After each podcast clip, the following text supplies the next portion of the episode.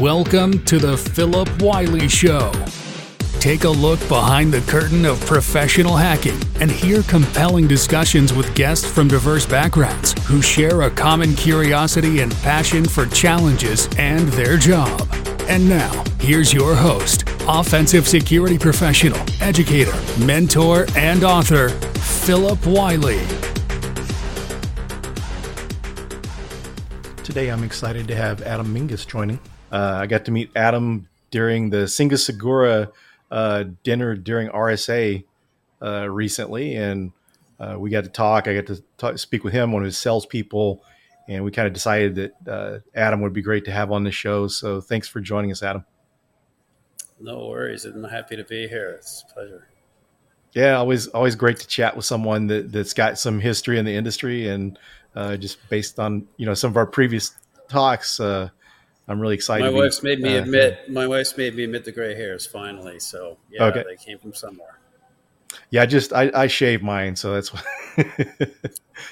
I, I, used to have a goatee, but when it got too much gray, I kind of got rid of it. But yeah, thanks for joining. So how, no worries. Yep. so how, how is your uh, new year going for you? Not so new anymore. We're almost halfway through it, but how are things going? Yeah, yeah, going pretty well. Uh, I am just heading off the heels of uh, CyberArk's impact here in Boston, so that's where I am right now. I'm actually um, I live in DC, but uh, but yeah, so um, out here um, learning about their take on uh, PAM, which is of course my uh, my big thing nowadays. Um, so so yeah, no, it's been it's been great year so far. Um, everything seems very exciting. There seems like there's an emerging aspect to everything. I think it seems like uh, everyone's waiting for the year after the pandemic. It feels to me like this is the this is the one that everyone's going like, let's do this, and a lot of positive vibes. So I'm I'm good. It sure seems yeah. that way, especially after RSA, the turnout there, and people seem a little more comfortable with things, and so. Yeah, yeah, yeah. I mean, there's still all of the trials and tribulations of you know the tough parts of this job, as you are familiar with too. But um, but yeah, I did. I heard a lot of optimism. Uh, funny enough, at RSA, uh, despite all of our challenges, uh, of which there are many, right? So. So, uh, why don't you introduce yourself? Kind of uh, let our listeners know kind of your background, kind of how you got started, and what you're doing today. Yeah, yeah, sure. So long story, but I'll I'll pick it up when I came uh, to the U.S. Uh, from from Canada. I came here uh, for a, for a job. Uh, I came to work for a government contractor. This was back in 2000, and so uh, before the big the big the big thing, of course, 9/11, right? And so um, I came and I was working for a defense contractor and really learned a ton of stuff about security and access control, um, which was what I really wanted to do. So I just got in this job, I was really excited, and uh, and then 9/11 happened, and that shook everything up a lot. And so um, I was not a U.S. citizen at the time. I am now, but I was not at the time. And so um, I hung around there for a while longer, but I had to shift towards uh, private sector work. And so I took all of that knowledge that I built inside of that DoD contractor around access control, and I'm talking writing writing secure operating system code. I worked on the, the TrustedBSD project for a little while. Um, if anybody's ever heard of that, speaking of old stuff, and uh, and so I um, um, yeah, so I, I, transitioned out to the to the private sector and went to banking, which was sort of a natural progression because of course banks and finance need the kind of heavy hitting security that um, that I was learning about uh, through through my work in, in the DoD. So it was it was really cool then to transition and take that on the road, as it were, and turned it into what I love to say nowadays. I was doing zero trust. Um, before it was called that, uh, so I went into uh, E-Trade in about 2006, I think, and um, I what my first project, my first big project that somebody let me do that I was like, I want to, I want to do this was was network segmentation. I was not a network engineer, so that meant working with with them. But um, but yeah, you know, getting and and I was very, I was, I don't know what what words I was even using back then because zero trust wasn't you know the term yet, but but talking about the need for zero trust concepts, and so I'm loving now seeing all of this sort of come come to me with all of these these earned gray hairs are um, uh, letting me see everything as it converges and um, you know, I'll let you, I'll, I'll, I'll, give you a chance to direct me here a little bit. But, um, but yeah, I mean, IAM and PAM is the big thing for, for me. I ended up really focusing on IAM. And then that shifted over the last few years into PAM. Sorry, I'll define those. Identity access management, I am frequently say, and PAM, privileged access management, um, which is, well, we'll talk about that a little more, but I'll let you, maybe you want to direct me. So, Sure.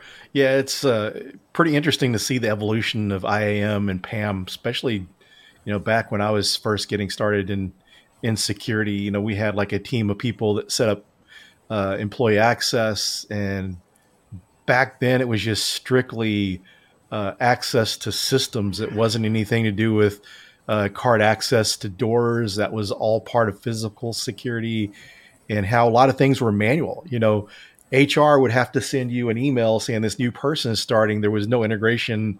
It was not seamless at all. It was very manual the year that everyone, I think, uh, everyone, the year that a lot of people missed, I think, in RSA, that was a theme, uh, was the convergence, right, of of um, physical and and it was a few years ago now, I want to say, but um, yeah, like that whole physical uh, virtual convergence is definitely in full swing. But everybody's just really realizing that identity is is kind of it. I heard these here at uh, CyberArk's event. I heard these these pretty staggering statistics about how many of the breaches are based on identity, stolen credentials, that kind of thing. And so it's um, I find myself in the sweet spot, not totally by accident, of course, but um, but yeah, I mean it's it's uh, it's an exciting time to be solving the challenges of identity because they are really just at the forefront for for a very good reason.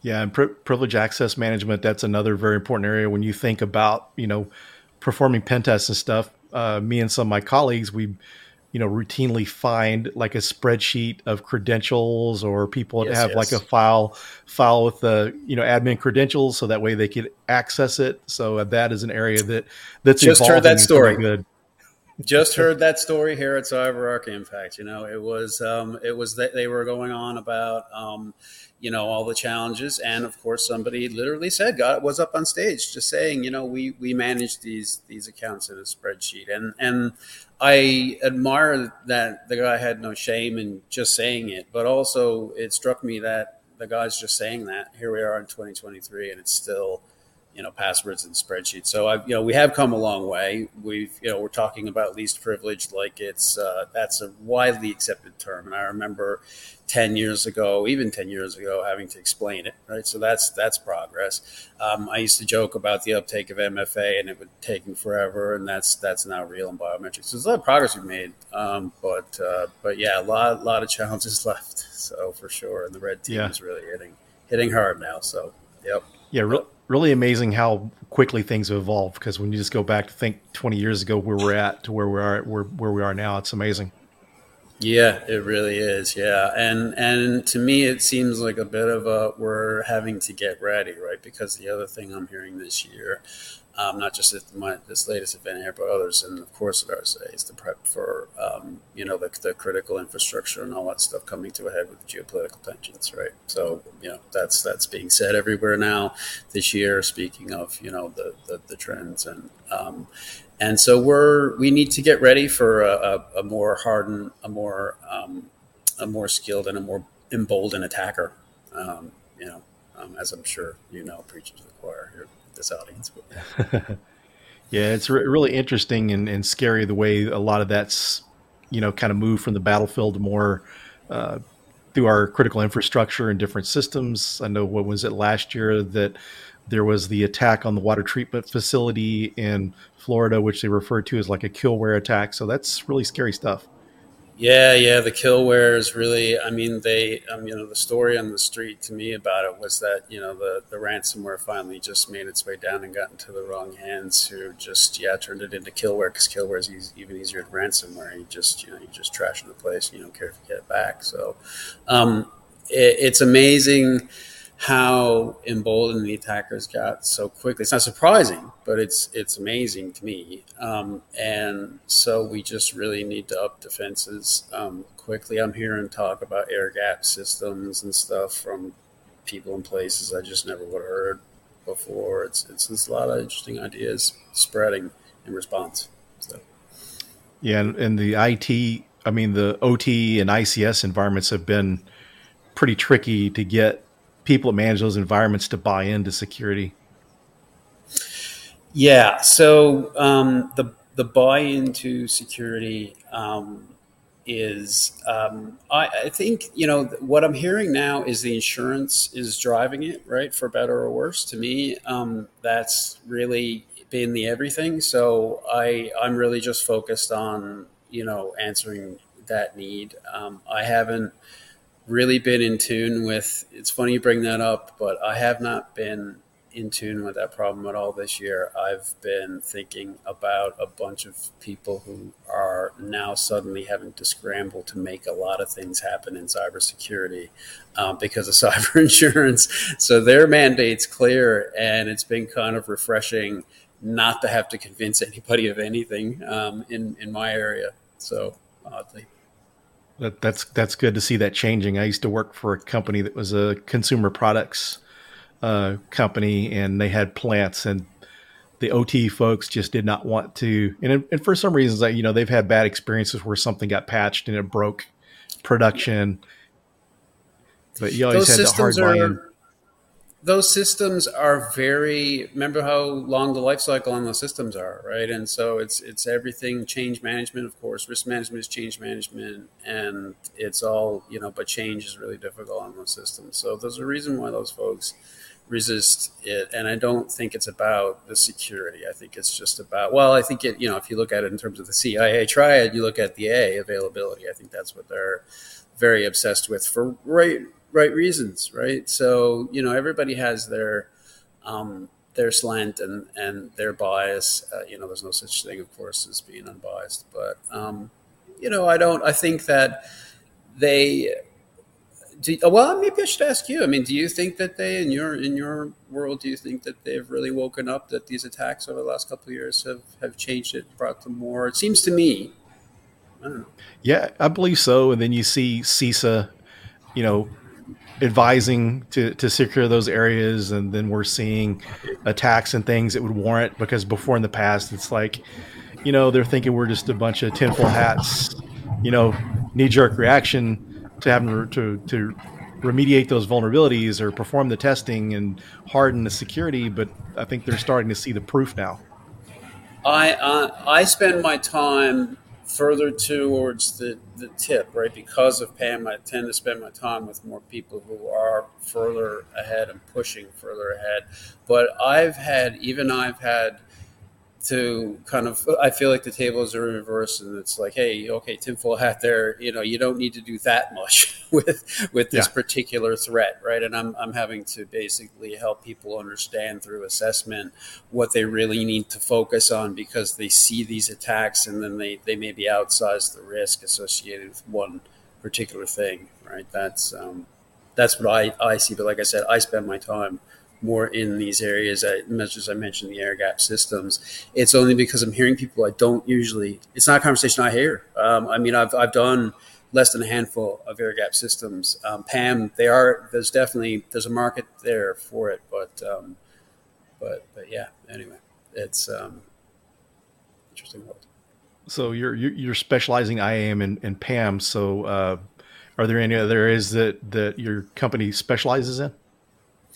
Yeah, so we have this odd juxtaposition to some where we also do network. And remember that I go all the way back. I started my career before I came uh, to um, to the U.S. What got me the job was all these chops in networking. Some of the first uh, uh, code and problems I worked on for the DoD was on cooperative. Uh, I can't remember the name of the project, but it was on cooperative networks, uh, basically making code making worms. Um, so it was, um, so, so uh, I've lost my train of thought now. Where you where you're asking that question, um, first time for in the whole the whole time. Uh, I'd have to edit. Where were we going? Yeah, you, we're asking how. Uh, what are the things that you were specializing in besides PAM and IAM? If you specialize, yeah. so besides that, yeah, so let's see if I can pick back up. So, so I hit. So networking was um, a big thing. It got me the it got me the role that I started with. And so when I was there, um, I was applying all of this network knowledge to this this this project on cooperative, whatever it was on cooperative networks, and um, I really learned that you needed to stitch together the identity and well, at the time, I think I viewed it more as just access control. I wouldn't have called it identity, but but I would need to. You needed to stitch together what I really saw as authentication, authentication and access with the network. Um, and indeed, we were we were trying to blur those lines with some of the things we were doing, different problem domain, but ultimately fusing together identity and network. And so when I founded my company, I concentrate on both because I think with zero trust, you you have to be able to have uh, control of of both. If you you can have every sort of identity and access management technology that you like. If you can't trust your network, you you know zero trust isn't zero trust in anything. It's zero trust anywhere else but the network. All your trust goes into the network. So that's why we focus on uh, network in addition to identity, and that's really us. Good, very good. So, uh, for someone that wanted to get started on like IAM or PAM as a career, what kind of recommendations would you have? Oh man, um, that's it's you know um, it's it, it's a really easy and a difficult um, area to get into and what I mean is, it's easy to come to the places and and and give yourself access to the information, but there is a bit of a steep curve at first. So don't be intimidated. Um, you know, it it um, you, you you if you if you sort of go into these uh, conferences, go into these learning areas where there's now, you know, Identiverse is one of them that literally comes comes to mind because of the name. Um, is happening next week uh, in Vegas, um, and uh, you know, there's there's tons of areas to learn, but don't get tripped up in all the nomenclature. And I think the biggest thing I would say is just to not get um, caught on all of the, the the terms. But if you're if you're okay with a bit of a learning curve, I would just say to steep yourself in find these conferences that are focused on digital identity and you know start there. Um, and you'll quickly get find your way into a lot of uh, interesting conversations and then i think it unfolds. That's how it happened for me honestly. I was at e-trade and i wanted to solve the problem. I went off and started attending started joining and started talking. And before you know it i had gained expertise. So you know bit of a curve but um, but a fun ride and i would encourage anybody who um, wants to wants to do more with identity to do it. It's just blowing up, and we need all the thinking and smarts applied to this area that we can um, in yeah, the next decade. I think, I think is one of those areas that kind of gets overlooked, you know, even from like a career perspective, because I back whenever back when I was getting started in security, that was really more of one of the entry points into security than SOC. You know, SOC became the popular uh, entrance into security. Yeah, it, yeah, that, that's an interesting take. I mean, I'm, I'm, my, my view is heavily skewed, as I mentioned, because I spent so much time in this, and literally almost half my career has been in this now. But, but yeah, I mean, when I first came into identity, I was like, "What are you talking about? This is just a little part of security. I just got to solve some authentication problems, right?" And now, you know, half of my career later, and it's all I talk about and uh, you know there's conferences and this this comp this the CyberArk here they just said we're an identity security company that's the new tagline right? Identity. So it's Very it's good. coming. It's here. Yeah. Yeah, and so whenever I was mentioning as an entry point, I was talking about someone that kind of administers IAM, not necessarily the architects and the people that control and set up the, the oh, technology. yeah.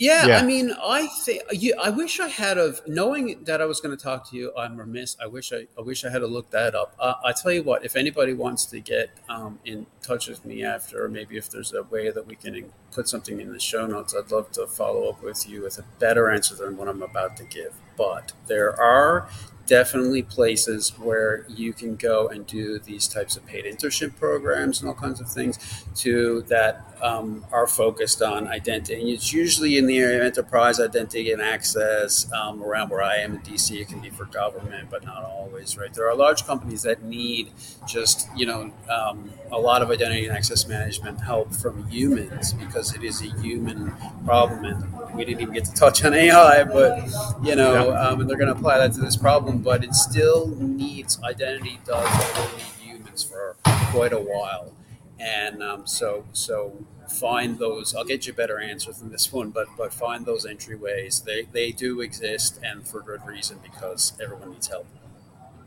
Sure, we'll be sharing whatever information you'd like in the show notes, including your LinkedIn account, uh, information about your organization, and anything else you'd like to share. Yeah, cool, awesome. That's great. That's great. Yeah. So yeah, one one question I got for you, since you're kind of in that area. Uh, so, what do you think about the passwordless authentication? So, what do you what are your views love on you that? brought it up. Love that you brought it up. I um, the, the reason why I love that you brought it up is because one of the very first things I did when I found my way into identity access management 2009, 10, around there.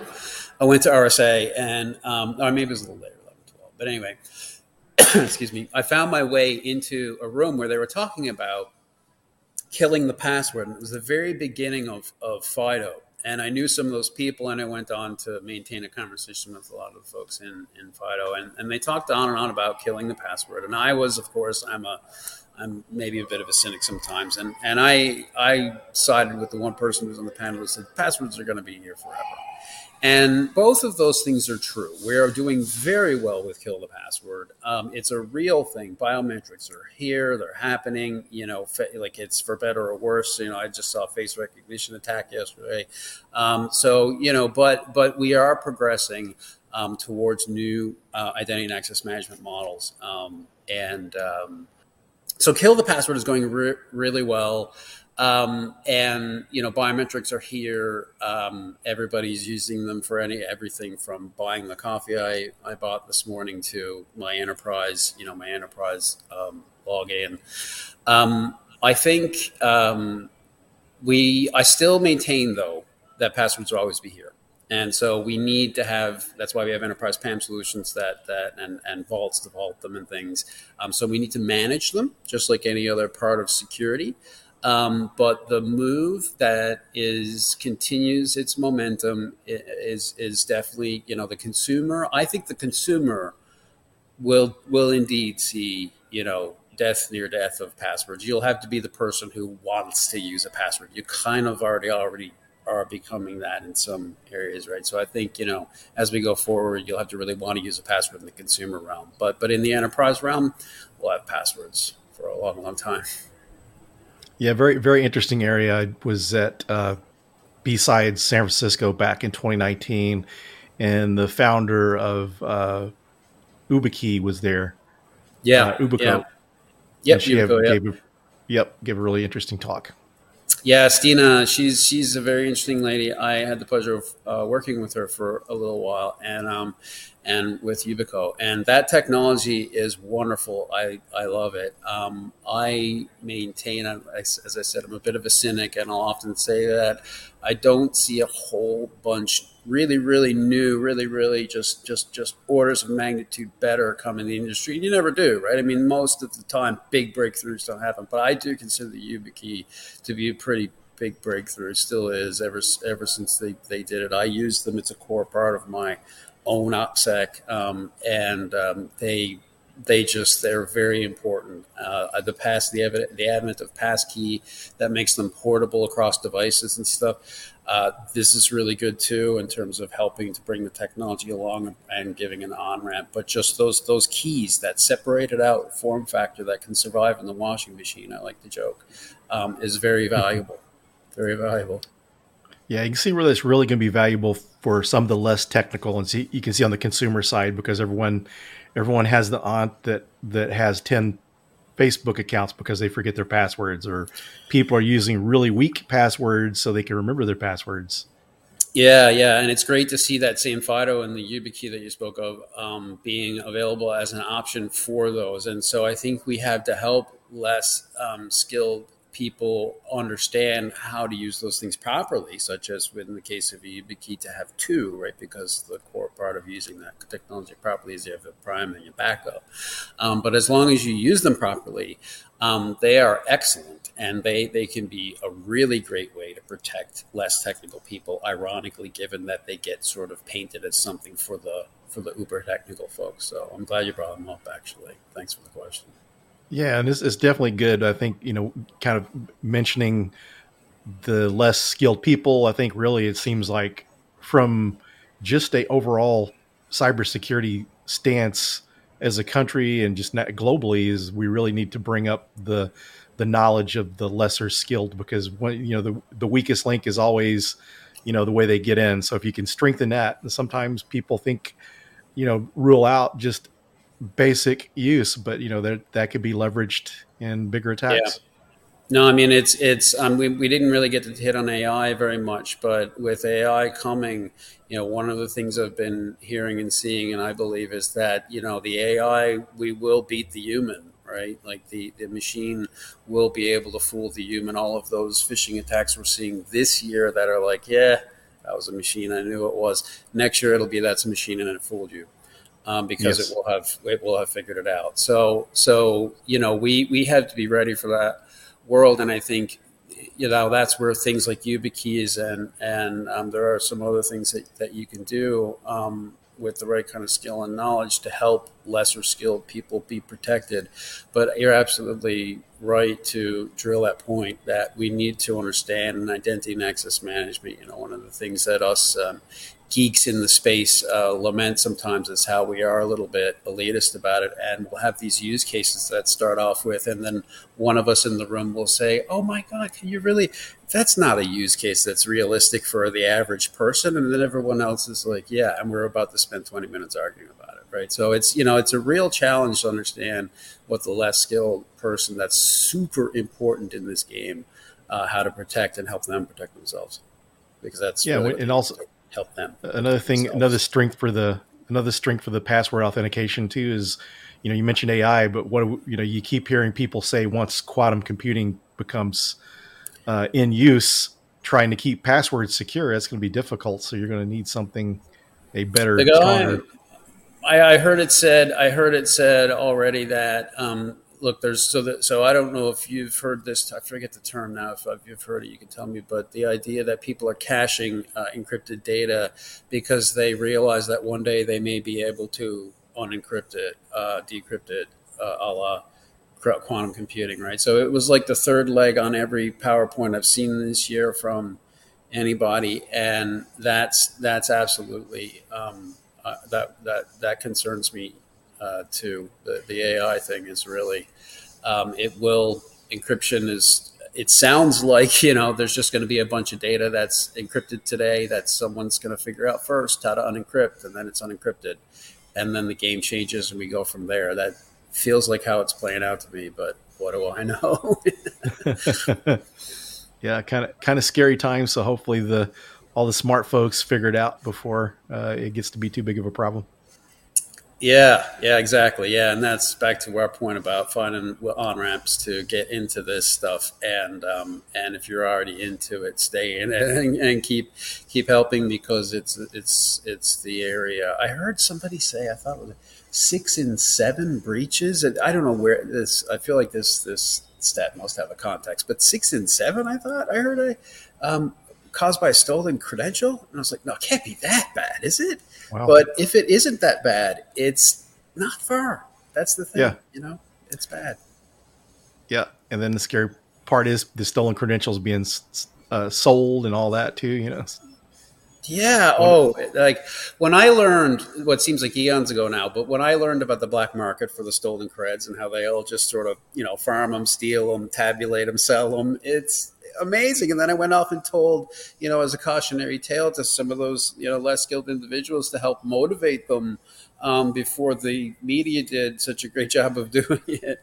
Um, you know, and you had to help people understand their own OPSEC. Um, that was that was one of the stories. Yeah. Um, but now I don't. I feel like I don't have to tell them anymore. So. yeah, just like one of the, the recent royal ransomware that we're hearing about these days uh, one of their one of their footholds or ways in is stolen v, stolen VPN credentials.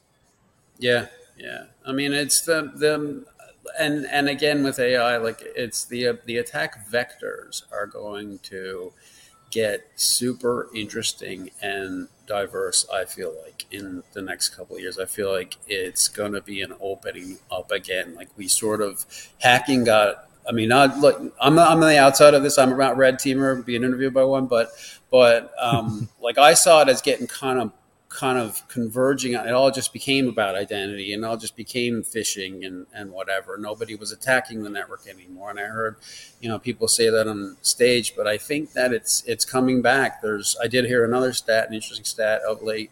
Um, you know, kind of fifty to one machine identity to human identity right? So with that kind of with that kind of ratio, you're just looking at a numbers game for where the attacks happen. So it's going to be machine identities, and that means it's going to be machine attacks, right? It's not long before machines are attacking machine. I mean, there they are, but uh, out in the open where we can see it. Um, yeah. Yeah. Well, I appreciate you joining today. Is there anything you'd like to say before we close out this episode? I just it was a real pleasure. I thank you, Phil, for those questions. Um, you that was really great that we got to touch on the passkey and the FIDO, um, the YubiKey, and uh, just thanks for a great um, a great talk today. Really appreciate it. Really yeah, yeah, I enjoyed it. It's always enjoy talking about this, te- the technology and uh, of security and technology in general. And and my other podcast, the the Hacker Factory, we usually don't get as technical. It's more career oriented, so it's really nice to be doing these episodes where you get to to geek out on technology a little bit and and uh, great talking yeah. to someone in in your space. Yeah, yeah, yeah. I, I loved it. I love geeking out. Uh, thanks. thanks, everyone, and we'll see you on the next episode. Thank you for listening to The Phillip Wylie Show. Make sure you subscribe so you don't miss any future episodes. In the meantime, to learn more about Phillip, go to thehackermaker.com and connect with him on LinkedIn and Twitter at Phillip Wylie. Until next time.